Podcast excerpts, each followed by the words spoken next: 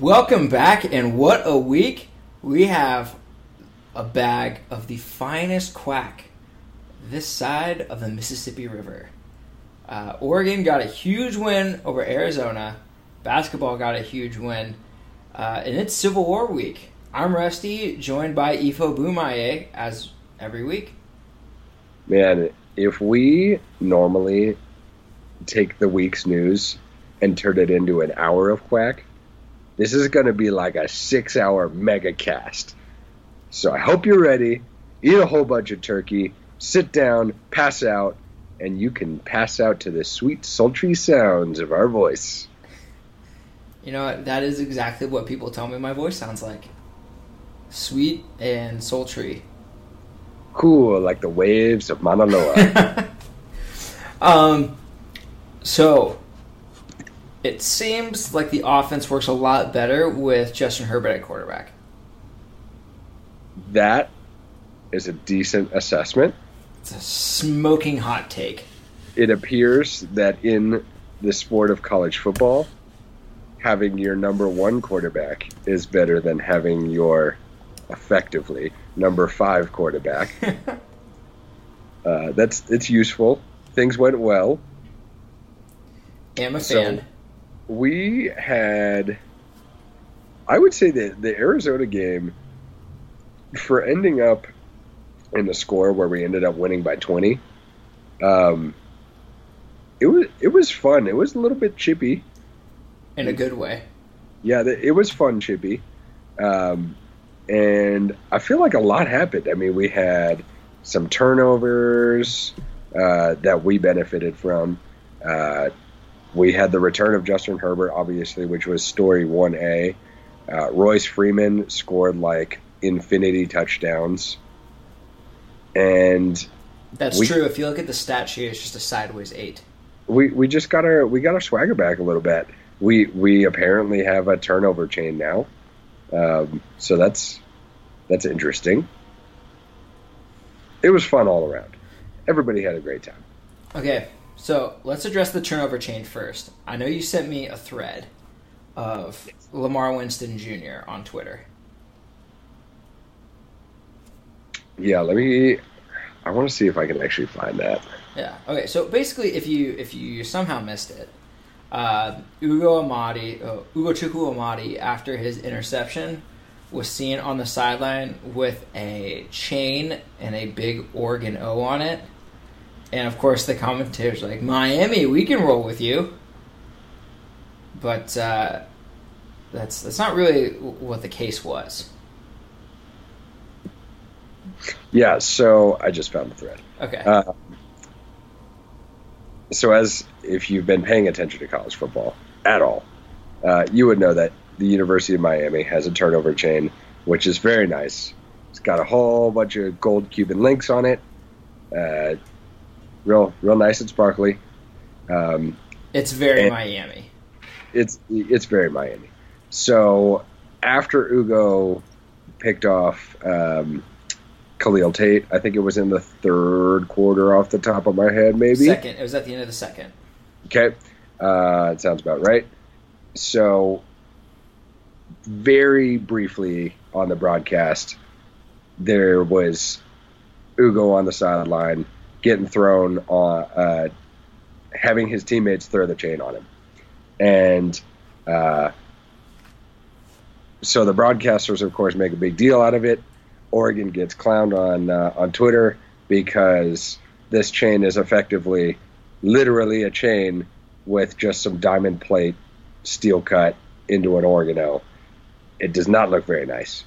Um, but the history of it is that we've had this chain in the student section since 2011 at least as far as I this is just off the top of my head um, and it's kind of been right at least 2011 it, and that was when we still had the diamond plate on our shoulders and knee pads, which I am so thankful that we got rid of. So really, Miami is copying us.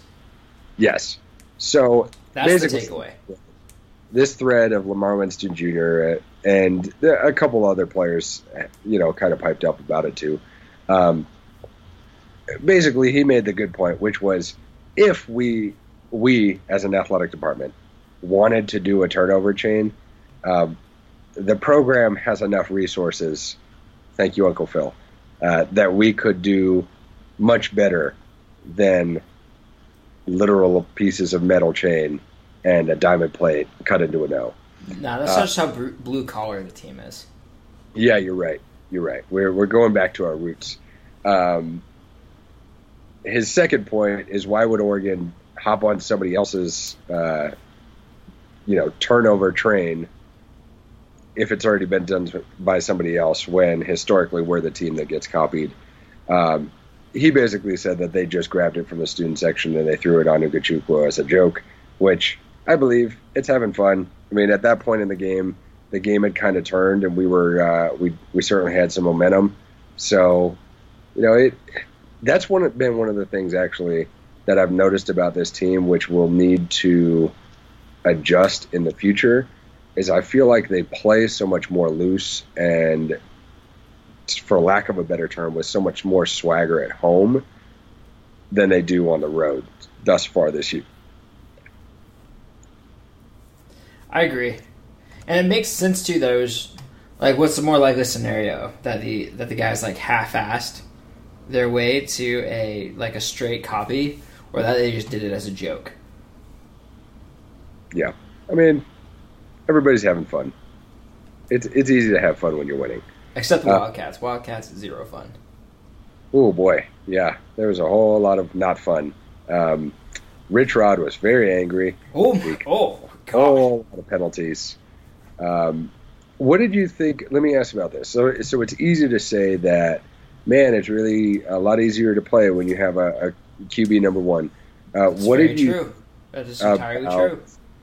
The the play calling in this game, and um, a how we were able to open it up, um, but then also how we were able to keep Arizona's defense off balance. Yeah, I mean, just by having Herbert back made everything easier because Arizona couldn't just load up the box like every other team was doing. The defense couldn't start off taking three steps forward and taking one step back. Um, Herbert went deep pretty early, had a few big completions, so that loosened everything up.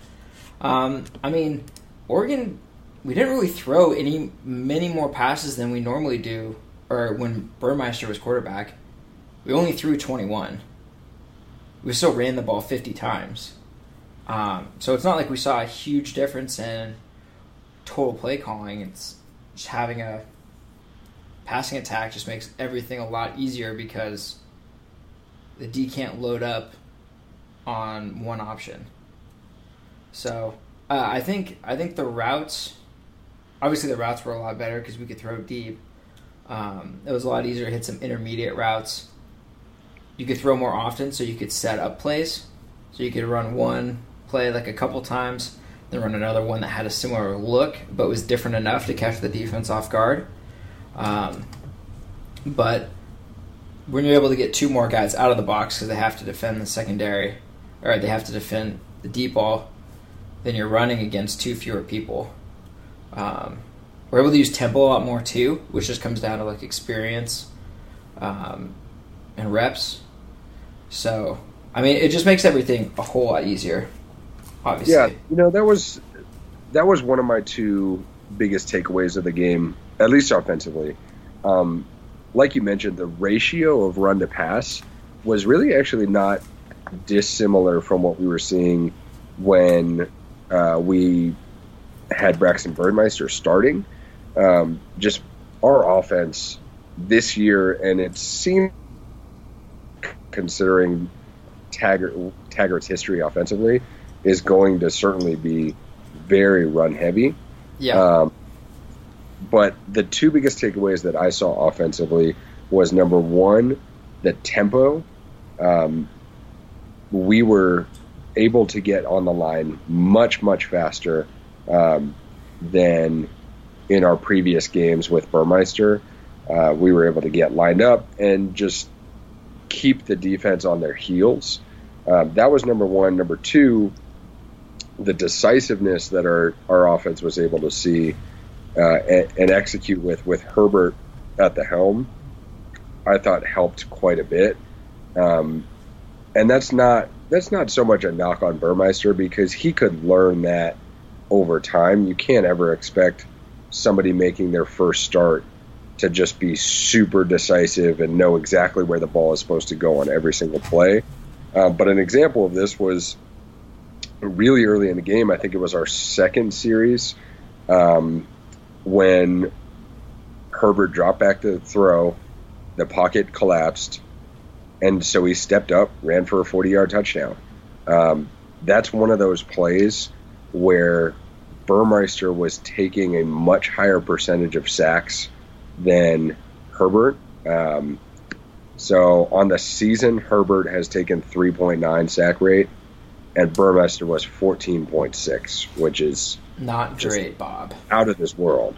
So the ability of Herbert to have the pocket presence and the decisiveness, where if he sees something breaking down, to just pull the trigger and go. Um, that was a huge help to our offense. And just the ability of him to make one quick read, get the ball out to his playmakers was a lot more helpful as well. We didn't see a whole lot of um, option reads, which I, you know, I, I, didn't. Expect, yeah, I didn't expect to see that. You don't want to really want to put Herbert in a position to run too much uh, with him still recovering from a collarbone injury, but he made a lot of quick reads, one read type uh, plays that were very helpful to the offense, and I think the offensive coaching staff did a good job putting him in a position to get the ball out quickly and not put himself in a in a situation where he could get injured further. Yeah, and Oregon Taggart never really called that many read options to begin with. Because I know early on in the season, if they were read options, then Herbert was reading it incorrectly nearly every time because the end just kept crashing down anyways. Um, so I, re- I think the Cal game might have been an exception. Um, the I'm trying to remember what was the team after Wyoming. Who uh, Wyoming? Uh, because it was really only because we didn't we didn't run like any real read option the first game. We didn't run any real real option read option uh, against Nebraska or Wyoming. Arizona um, State was the game immediately after Wyoming. That's right. Yeah. So I mean, we we saw some there. Uh, we saw some against Cal. So I don't think it's much of a it's a scenario where the read option was a huge part of our offense. Um, and so it was like this huge schematic change. But I mean, there were definitely not any real situations where Herbert was running in any any designed way. Yeah, and I, I, I would say the real other big story, other than Herbert starting and the offense getting back on track, is how well our defense was able to contain Khalil Tate. Um, it may have been helped by the fact that relatively early in the game you could see him kind of hobbling. Um, I think he had a left knee tweak, um, something something is in his legs. Um, but I was very impressed by our defense's ability to step up, fill gaps, and then also on the back end of things, leave corners on an island and just let the front seven and lets one of the safeties crashing down do their job to stop the run um, while still maintaining our integrity on the back end and not giving up some huge plays, uh, especially like on play actions where Khalil Tate is such a run threat that he could easily sink a, a safety up up towards the line and, and, beat somebody deep. I mean, that's kind of been their bread and butter when when the Arizona's offense was flowing. I think Leavitt earned has earned every penny of his huge salary, yearly salary that he's getting. I mean, huge for Oregon standards, and maybe the Pac-12. I know it's not ridiculous for some SEC football teams, um, but I think the game plan was pretty simple um, and it came down to just guys executing. One of the things that was interesting is you would put basically two defensive tackles on the line. We didn't see as much Jalen Jelks as I thought we would. There was a lot of there was a lot of lineups of like uh, Falu, who has been playing defensive tackle all year, um, Fat Mac, and Henry Mondeaux, Um, and then Scott Pagano mixed in uh, at defensive tackle also. But it was really just a lot of guys in the middle taking up space and then basically blitzing the outside linebackers, whether that was Winston, um, Fotu, uh, Moy, and Hollins. Basically just playing five on five on the line of scrimmage um, and just leaving six guys in pass protection. So basically, basically saying uh, Khalil Tate's been the been the spark for their entire offense. Um, he's like the he's the factor that's probably been eighty percent of their offensive output. So if if they can limit him, uh, then if if he's going to win it, throwing fifty completions or one of their running backs is going to do it, carrying the ball thirty times, then that's what it was going to be. Um, but they weren't basically going to let uh, Khalil do the winning. So, and I mean that worked out. I mean Khalil only took only had 32 yards rushing. I think his longest run was nine yards. Uh, he averaged 4.5 yards per pass attempt. There was only about nine yards per completion, um, and no big ones. So, I mean, none of that works out if if the defensive backs don't do their jobs. Um, uh, Lenoir made some great plays downfield. Ugo uh, Ugochukwu made some great plays. Arrion Springs made some great plays. Um, basically, everyone did their job.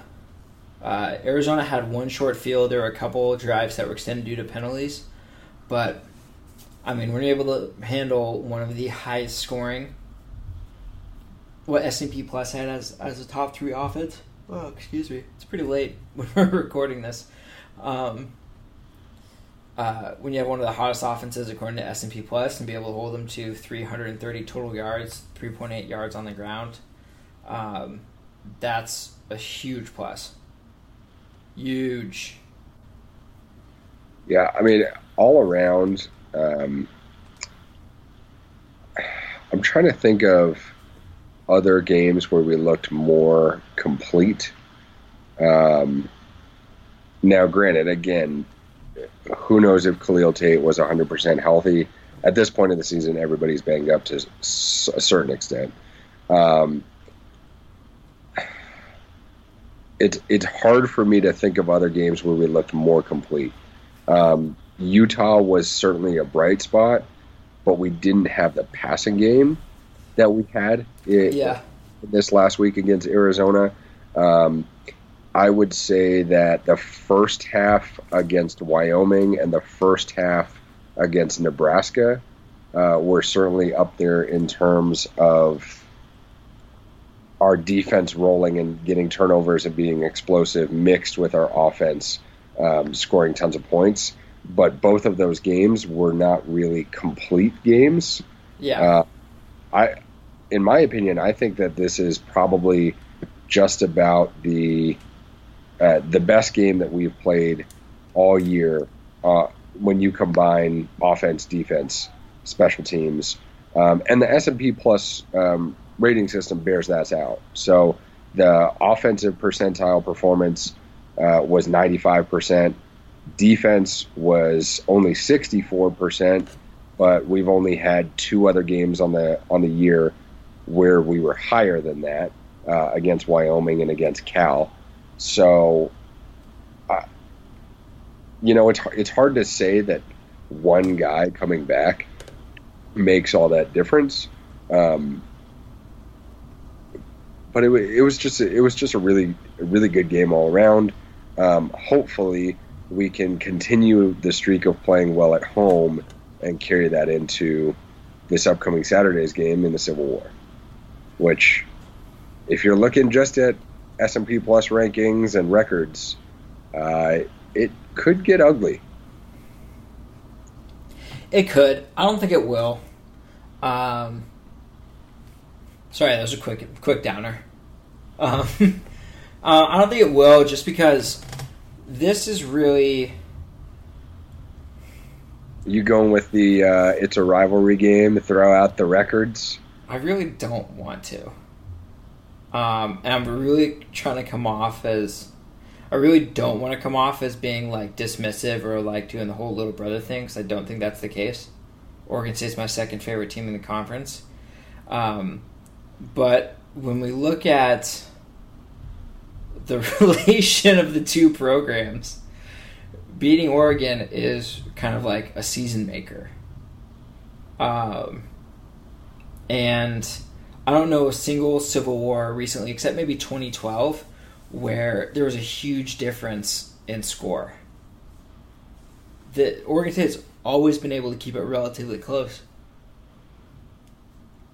I mean, last year, unfortunately, they won. The year before, though, they almost came back against Vernon Adams. Um, year before that, uh, we needed a really late push at the end of the game. Um, the Mariota to Huff throw. Uh, so, I mean, 2012 was the only year that we really blew them out, and that was probably the best team in Oregon history. Yeah, so, so right now, the point spread, depending on which service you look at, is anywhere from uh, Oregon as a 24 and a half point favorite to a 25 and a half point favorite. I saw it opened at 21 and a half. It's it's hard for me to say that we would do the over. I really don't think so. I really don't think so. And, and cover um, but it's also hard for me to overstate just how bad Oregon State has been. Um, they, after they fired their coach, or well, I guess they didn't fire their coach. He just kind of walked away. They I think that's the only time I will ever say that two people mutually parted ways. Yeah, that was, that was very odd. So after that occurred, they had their two games where they really gave it a run, which was a three point loss to Colorado at home, and a one point loss to Stanford at home. Stanford played uh, so bad that game, and and and that was really kind of their, you know, win one win one for the Gipper moment. But since then, they have lost at Cal, at Arizona, and at home to Arizona State. Uh, combined scores in those they lost by 14 to Cal. They lost by 21 to Arizona and by 16 to Arizona State. I don't know if we can get over 24 and a half to cover the spread, but I'd say it's a pretty safe bet uh, that that we that we get a little bit of revenge for last year.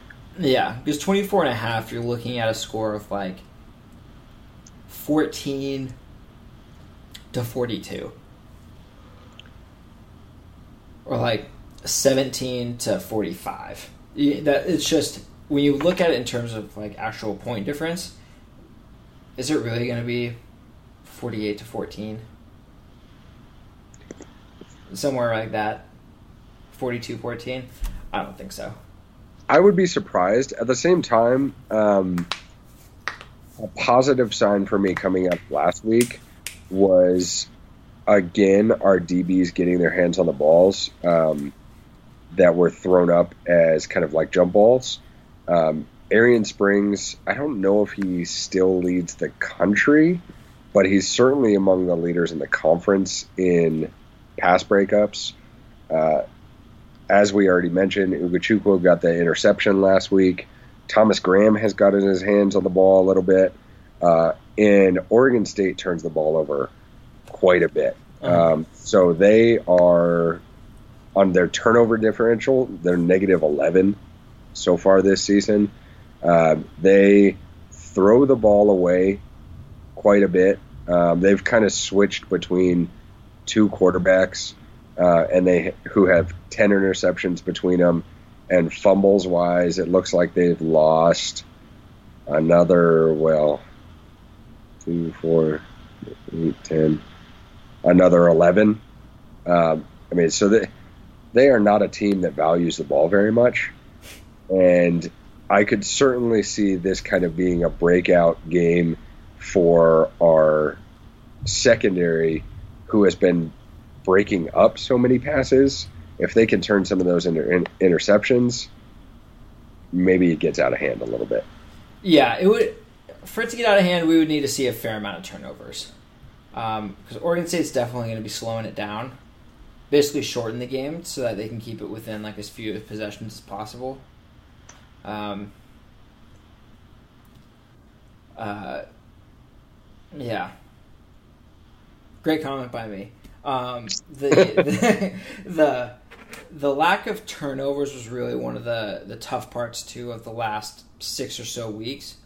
Um, pass breakups are preferred to giving up completions, but ha- getting turnovers is really what turns um, like a good win, like a three touchdown win, to where you see like five and six touchdowns apart. Um, just because you can flip the field so fast and almost guarantee yourself points.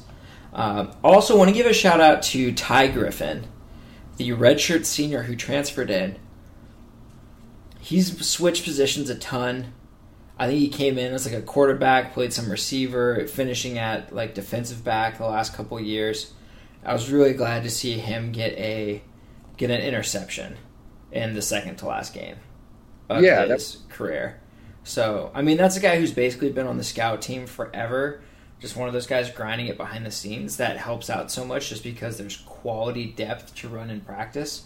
So I was really happy to see him get an interception, and I hope Taylor Alie gets to play on um, Saturday also because he, he's another guy. He's played four positions, I think, at some point. A lot of them on scout team, um, and those are just the guys I really want to be able to play a hefty amount this last game. building off of that, that was one of the really positive things um, that I saw coming out of last week was there were many opportunities during this season for the team to kind of turn on itself. Um, and it's nice to see them kind of get out of that tunnel. Um, after immediately after the game, there was actually a, a lot of press given to Dimitri Birch, who played scout team quarterback and was the scout for Khalil Tate.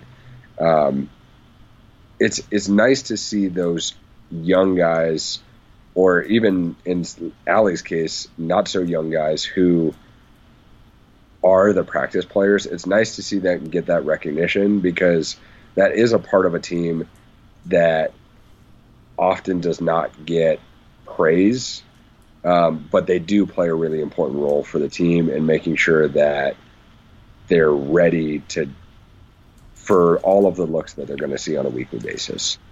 Um, I think Yeah. I don't know, it's.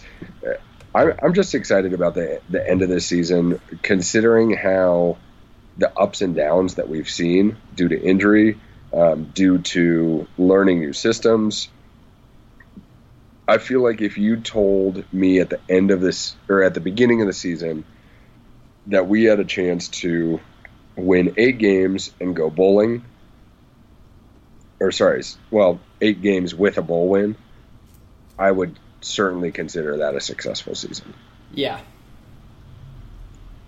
I mean, looks- my, my definition for success was getting six games, getting six wins, and making a bowl game appearance.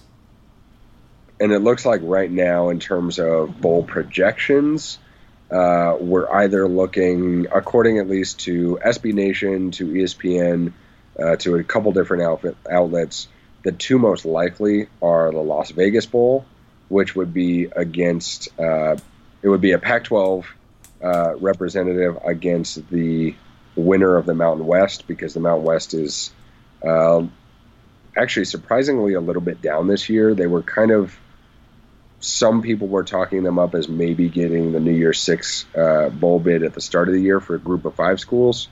Um, but it would be probably at this point against Boise State or Fresno State, whichever the Mountain West champion is, uh, or in the Cactus Bowl, which is in Tempe. It's in Phoenix. It's run by the same people that do the Fiesta Bowl. It's just a week earlier.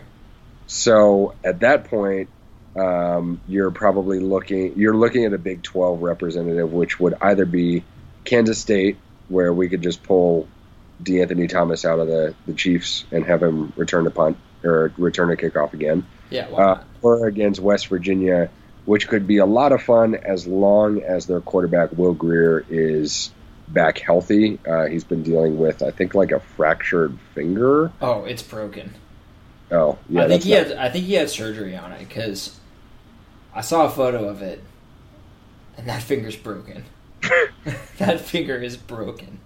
So, so, I mean, West Virginia could be fun, um, but regardless, I think the real value of a bowl game is we get the extra practices, the young guys get reps, um, and to me, this isn't four years ago. This this season was not like we were planning on Rose Bowl or bust or national championship or bust.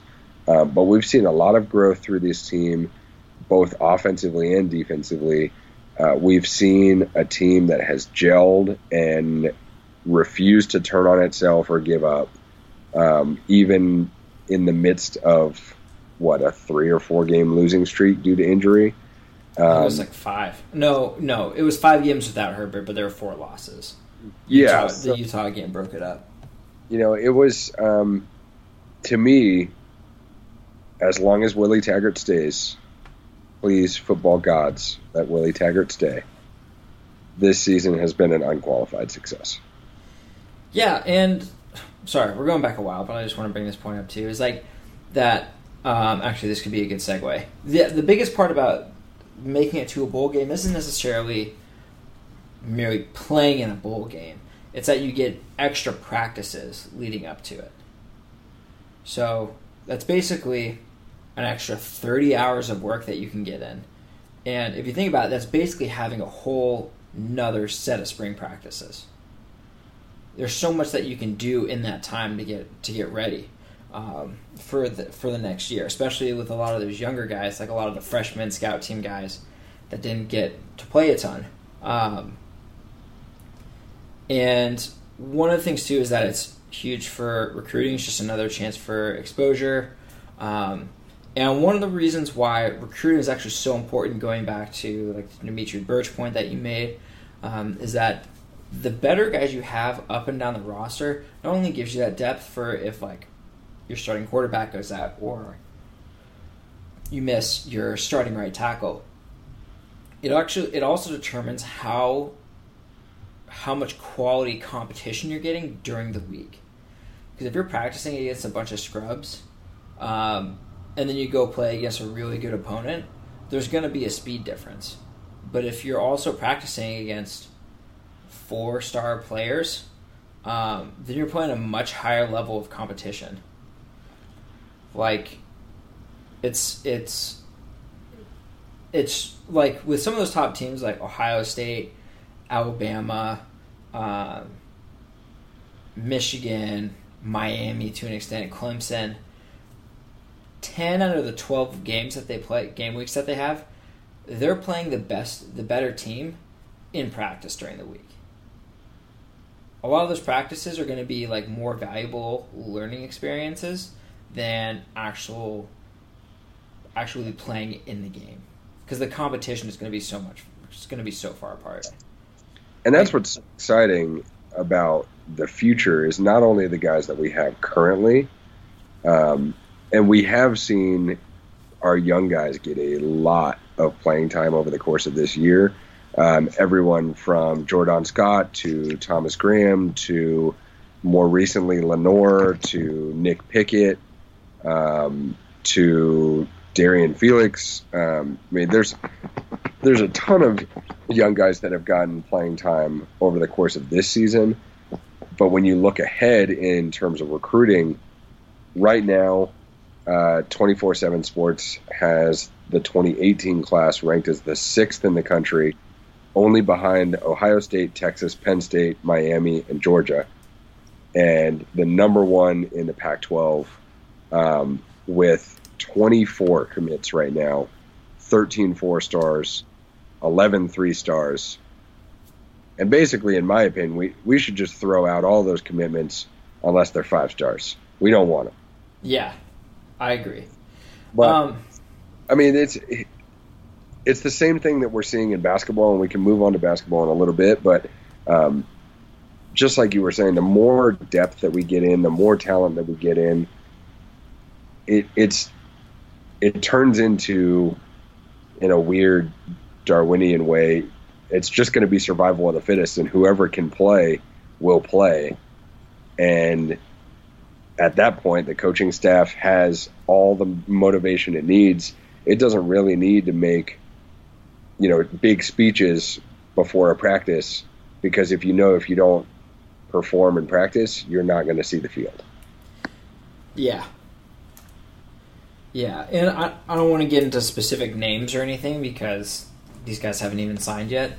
But the overall distribution of these players, there's right now a projected quarterback to come in um, who looks more like Herbert than um, like Dennis Dixon or or anybody. Um, a lot of receivers though. I know I talked about this last week, but I think we could see a lot of freshman receivers playing next year.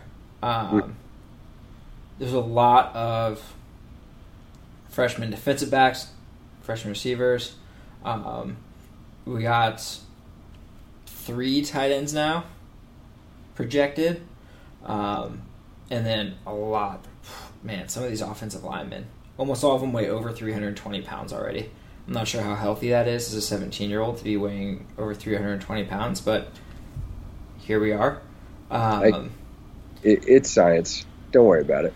Yeah, and so I'm, and it's just a talented Ross. It's just a talented commitment list up and down. Um, and what's the interesting wrinkle? We're going to talk about this more, but the interesting wrinkle. Sorry, I know my mic picks up everything. People have commented about how much they dislike the the clicking and everything. Um, but there's now a early signing period for football. So you don't have to wait till February anymore. I think it's February. Mm-hmm. Uh, someone will tell me I'm an idiot if I'm wrong. Um, but it starts December 20th. There's a 72 hour window that ends on the 22nd. And anybody is able to sign a letter of intent for the following year. So they don't have to wait anymore. You know, I think that will be it'll be interesting to see how that early signing period plays out. Um, I guess in talking about basketball, it certainly helped us because for all of you living under a rock, uh, we just signed the number three player in the country in basketball uh, and the number one highest rated athlete in any sport ever to come to Oregon because of that early signing period. Um, I think football it's going to be a little bit more complicated, and I actually think it could be a big benefit to group of five schools because those coaching staffs, whether it's right or not, um, they will be able to go to a kid who's maybe a late bloomer and say, "Listen, we have this is your offer. We're offering you a scholarship do you really want to wait another six weeks and take a chance that an Ohio State, uh, Penn State, uh, LSU, or whoever is going to offer you that late chance? Or do you just want to sign with us right now? Because there's a chance that if they wait that, you know, six weeks, um, maybe a higher rated kid falls in a group of five school's lap and all of a sudden that scholarship is not there anymore. So I don't know if I'm super comfortable with it, but I guarantee it's going to happen where those smart group of five head coaches are going to be putting pressure on kids and saying, this might be your only offer, and this is a real attractive one, so I would recommend signing on that dotted line. Um, it'll be interesting to see how the schools with more resources approach that early signing period because the last thing you want to do is oversign and then you know, maybe all of a sudden a guy who's a four star who was having trouble academically qualifying falls in your lap and you can't sign him. Um, so you're going to, if you're a Power Five school, especially a Power Five school with resources, you're going to have to be a little bit more judicial in how you sign those early kids. Um, but that's one of those areas, just like with any other rule change, there's going to be some coaching staff that figures out how to do it best. And that'll be a big plus for that program until everybody else gets on that train. Yeah. And I think one of the valuable, I think one of the, what that means for Oregon is basically there's 24 commits already. A lot of really good ones. And this would be a very valuable, like, like the bus is full. This is kind of like a put up or shut up moment. Like, if you're committed, commit now. Otherwise, your spot's open because you gave up your spot. You basically gave up your committed spot by not signing. If that makes sense. Yeah, it'll it'll be interesting. I, am It's worth monitoring because it, there's a lot of different ways that it could go. My guess is that a lot of coaching staffs are going to want to lock in their guys. Yeah. Uh, but there are also going to be programs, um, maybe not the complete blue bloods, but you know maybe like a a lower level Power Five school.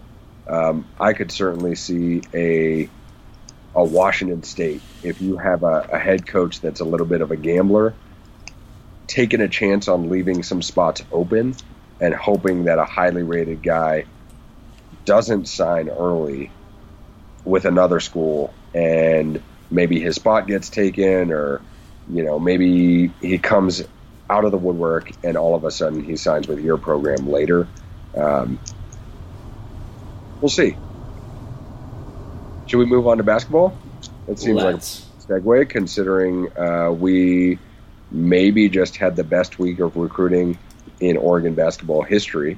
Yep. Uh, so yep since November 8th, we have signed two four stars, two five stars. Not only is the 2018 class of Oregon basketball the number one rated recruiting class in the Pac 12, it is the number one rated recruiting class in the country right now, um, which is subject to change because there are some still some really highly rated guys who are deciding between like the normal ones, the Dukes, the Kansases, the Kentuckies. Um, but right now, our class for next year stands as Miles Norris, a 6'10 power forward who signed on November 8th. He was a four star and in any other year would probably be considered our crown jewel of our recruiting class. Yeah, and these guys have signed, which is why we're talking about them by name. Exactly. Uh, Will Richardson, who signed on November 17th, just last week, he's out of Oak Hill Academy, um, real famous school. That's where Carmelo Anthony went to high school. That's where Brandon Jennings went to high school. It's in Virginia. Um, he is a shooting guard, kind of like a shooting guard, point guard combo guy. Um, he's six four. He's a four star. Um, he's the number seventh ranked shooting guard in the country. Then what was our crown jewel, a five star out of New Jersey, Louis King. He was a five star, and he's a small forward at six eight. Um, kind of similar, honestly, to the Troy Brown mold, where he's really comfortable having the ball in his hands. Mm-hmm. Um, and then the latest one, again, the most highly decorated, highly ranked student to come into to the university in any sport is the son of Manute Bol, seven one, seven two, depending on what service you look at. Center who also happens to shoot threes and play on the perimeter. Um, big things for Oregon basketball, not just yeah. this year, but next year, and it seems like going forward. Um, I guess what what's your hot take on this one? if this were an if this weren't an audio podcast, I think my my facial expression would be a much bigger indicator of how impressive this is. Uh, I remember the days where six eight Maarty Leunen was like the only guy over six four on the entire roster, and he was playing center. Um, and now we have just some freak athletes coming in, and you know, shout out to all the bagmen out there, really, really making making the money work for us. Please don't be listening to this FBI. Uh, yeah, so uh, I have uh, something I'd like to uh, investigate. Uh, and it's just, it's just crazy to me. It's just crazy how good Altman has made this program. Um, how long has he been the head coach here? Five years? Uh, yeah, that sounds about right off the top of my head. It's just, it is crazy to me. Like, I mean, at some point he's going to be. I think it's maybe only like a couple more years until he's viewed as like the best coach in the country. Because think of all the all the success that he's had off of guys who have only been there like one year, two years, and haven't been like the best players in the country out of high school. Yeah, I mean, it, I think people that know basketball certainly credit Coach Altman as being one of the best X's and O's coaches that there is. Um, but this is a whole nother dimension. That the strength in recruiting is something that we have not historically seen, uh, at least out of high school, from Coach Altman and his staff. Um, we saw that a little bit differently uh, with the latest class of guys that just graduated. Brooks signed with us out of high school. Jordan Bell signed with us out of high school. Tyler Dorsey did as well. Um, but at least early in his tenure with Oregon, we had classes that were completely based on JUCO transfers. Um, Jason Calliste, off the top of my head, was one. Uh, Olu Ashaolu uh, was another. Um, you know, they, in a weird sense, Oregon fans got used to the one and done or two and done type college game, but it was different than at the Kentuckies and the Dukes, where they get a high school kid and he goes right to the NBA. Uh, for us, it was more like, oh, we got a JUCO and he happens to have two years of eligibility left. Um, this is just another layer of success for Coach Altman and his staff and I did think it was really interesting reading Bol Bol's um, article in the Players Tribune, which normally those "Where am I going next?" articles are pretty cliche at this point. Um, but he, he, in that article, he talked about what made Oregon attractive to him, and it wasn't just the flashy uniforms and all the shoes and, and all that type of stuff. Although that he said that did play a role, it was also or the Oregon Athletic Department's use of social media and how they've carved out their own brand and their own niche in the college athletic space.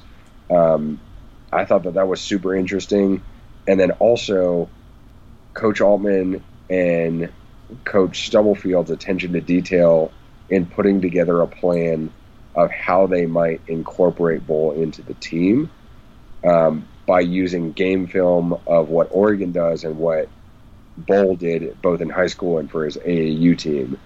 Um, I, I thought it was an interesting look behind the curtain of the recruiting process. Yeah, that's super interesting. I guess it's easier with basketball than football. Um, that's super interesting how they could diagram out exactly how they view him participating. Well, so I think so helps. Um, not that they're the same player, but they certainly have similar characteristics. It helps that just last year we did have a guy who was what seven one, seven two, who shot threes in Chris Boucher. Um, Is Chris Boucher really that tall? he was pretty tall. He was like six eleven at least. Um, I mean, it, it, they're not the same player. Six ten. Still, a post player, really tall, really skinny. He's in the weight room. Like to play on the perimeter, um, it, I'm sure that helped them being able to say, listen, we have a player that has certain characteristics of your game, and this is how we incorporated him, and this is how we might tweak the offense to incorporate you as well. Yeah, and uh,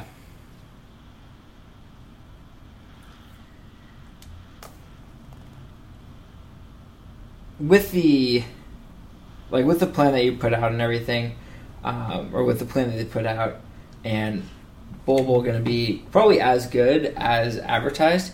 He's going to be like the center of the offense, anyways. So it's Mhm. probably even easier than to diagram out exactly what his role would be. Um, and now there was one player that was already projected to be one and done, um, but maybe he wants to stick around an extra year to play with Bol and the other class coming in. What do you think? Yeah, so that would be Troy Brown. Um, there was a discussion about this in the, in today's Quack Fix. We're we're recording this on what is it Tuesday night? Tuesday, Um, approaching 11 p.m.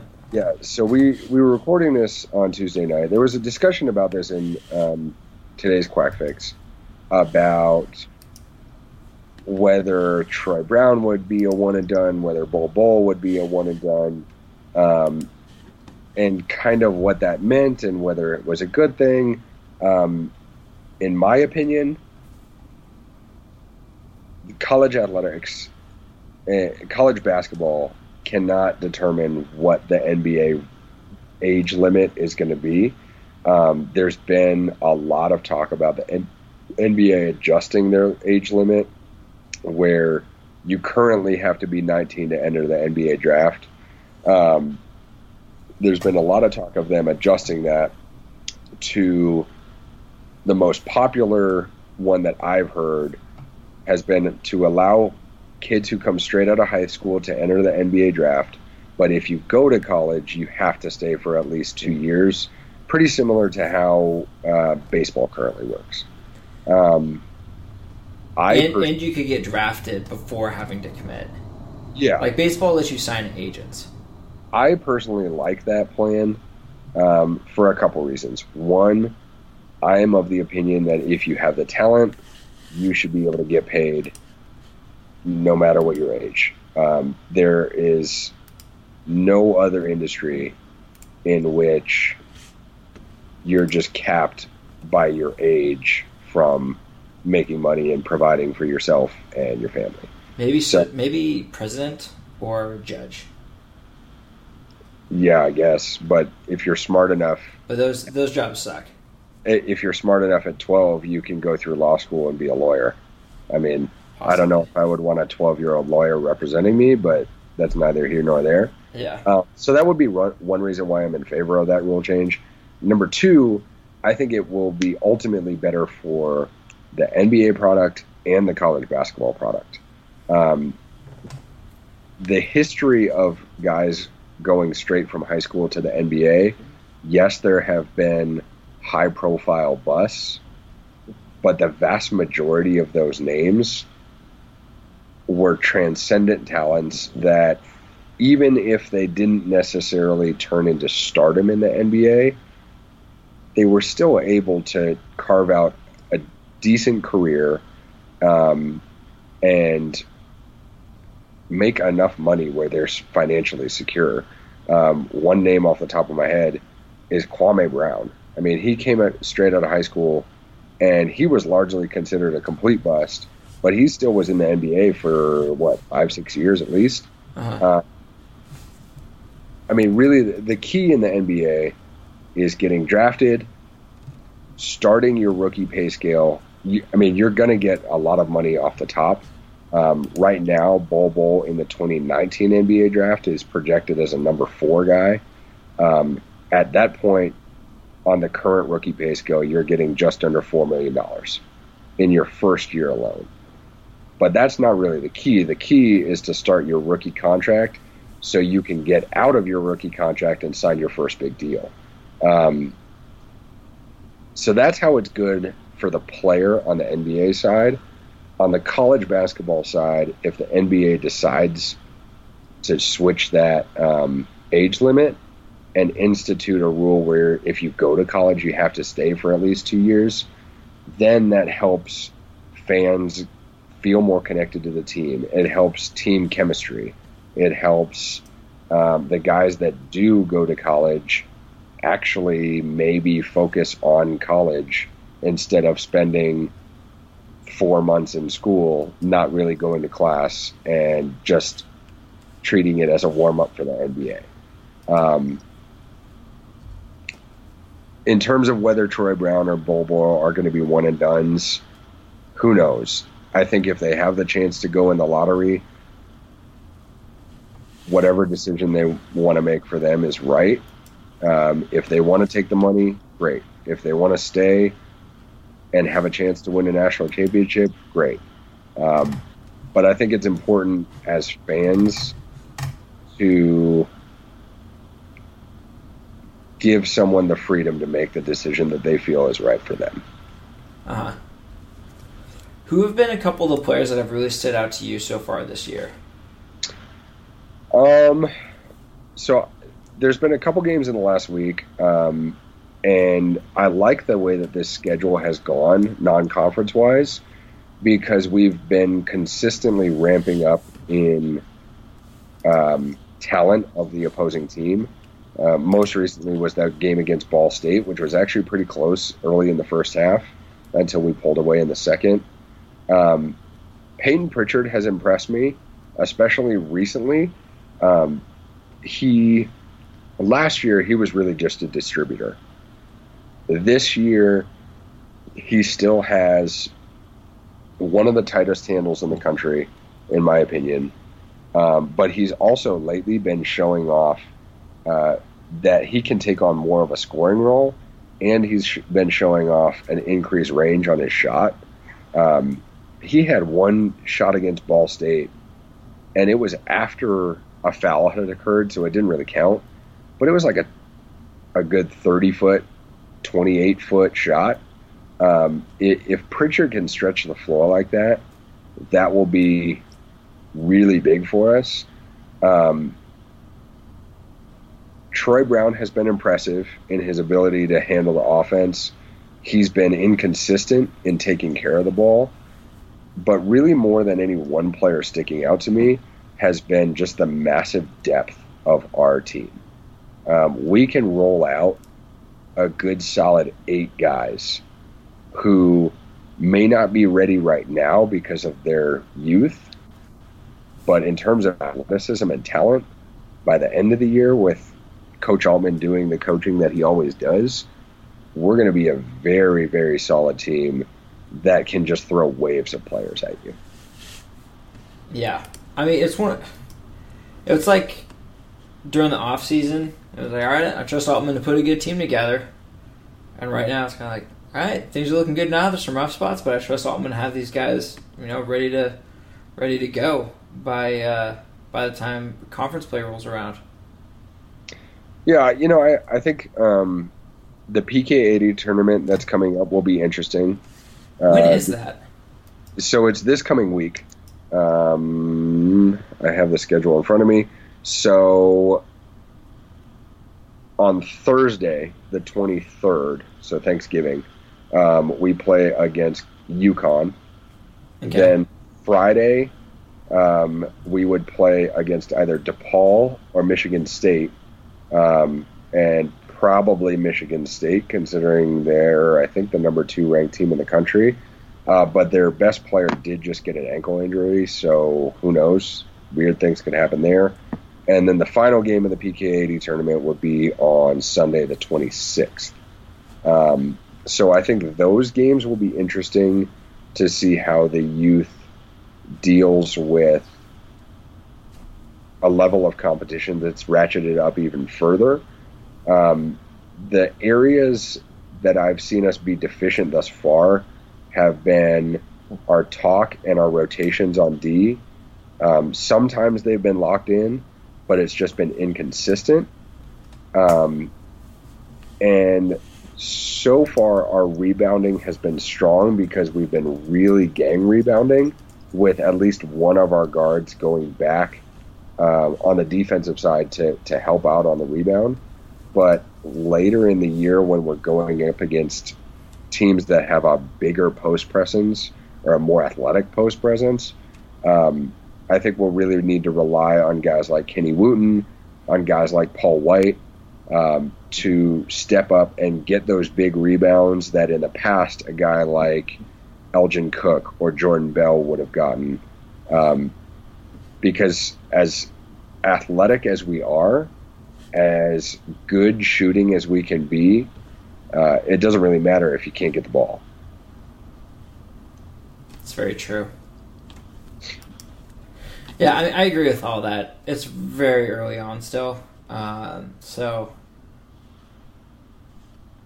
yeah. I mean, I don't have the quite the sophisticated eye that you do when it comes to basketball.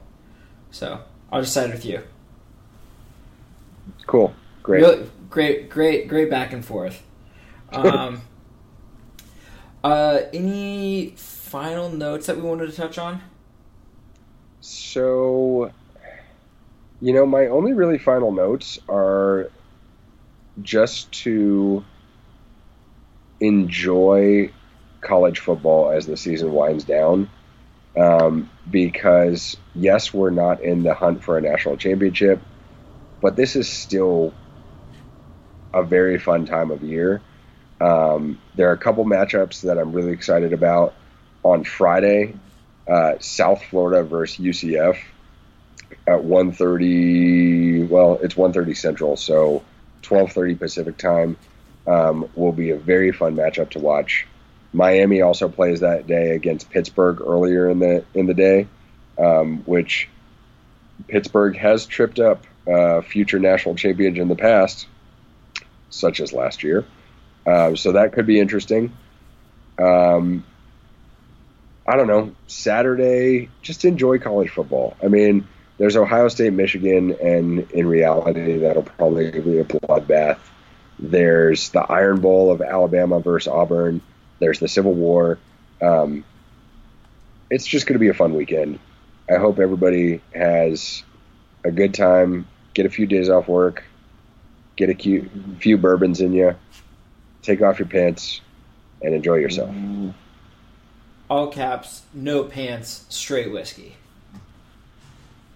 Roll ducks, y'all. That's how Addicted to Quack does it. So, no pants, all caps, straight whiskey. Strongly encouraged. All right, that'll do it for us here at Slingin' Quack. Uh, we will talk to you guys next week after the Civil War game and the PK80, which will be a really exciting event.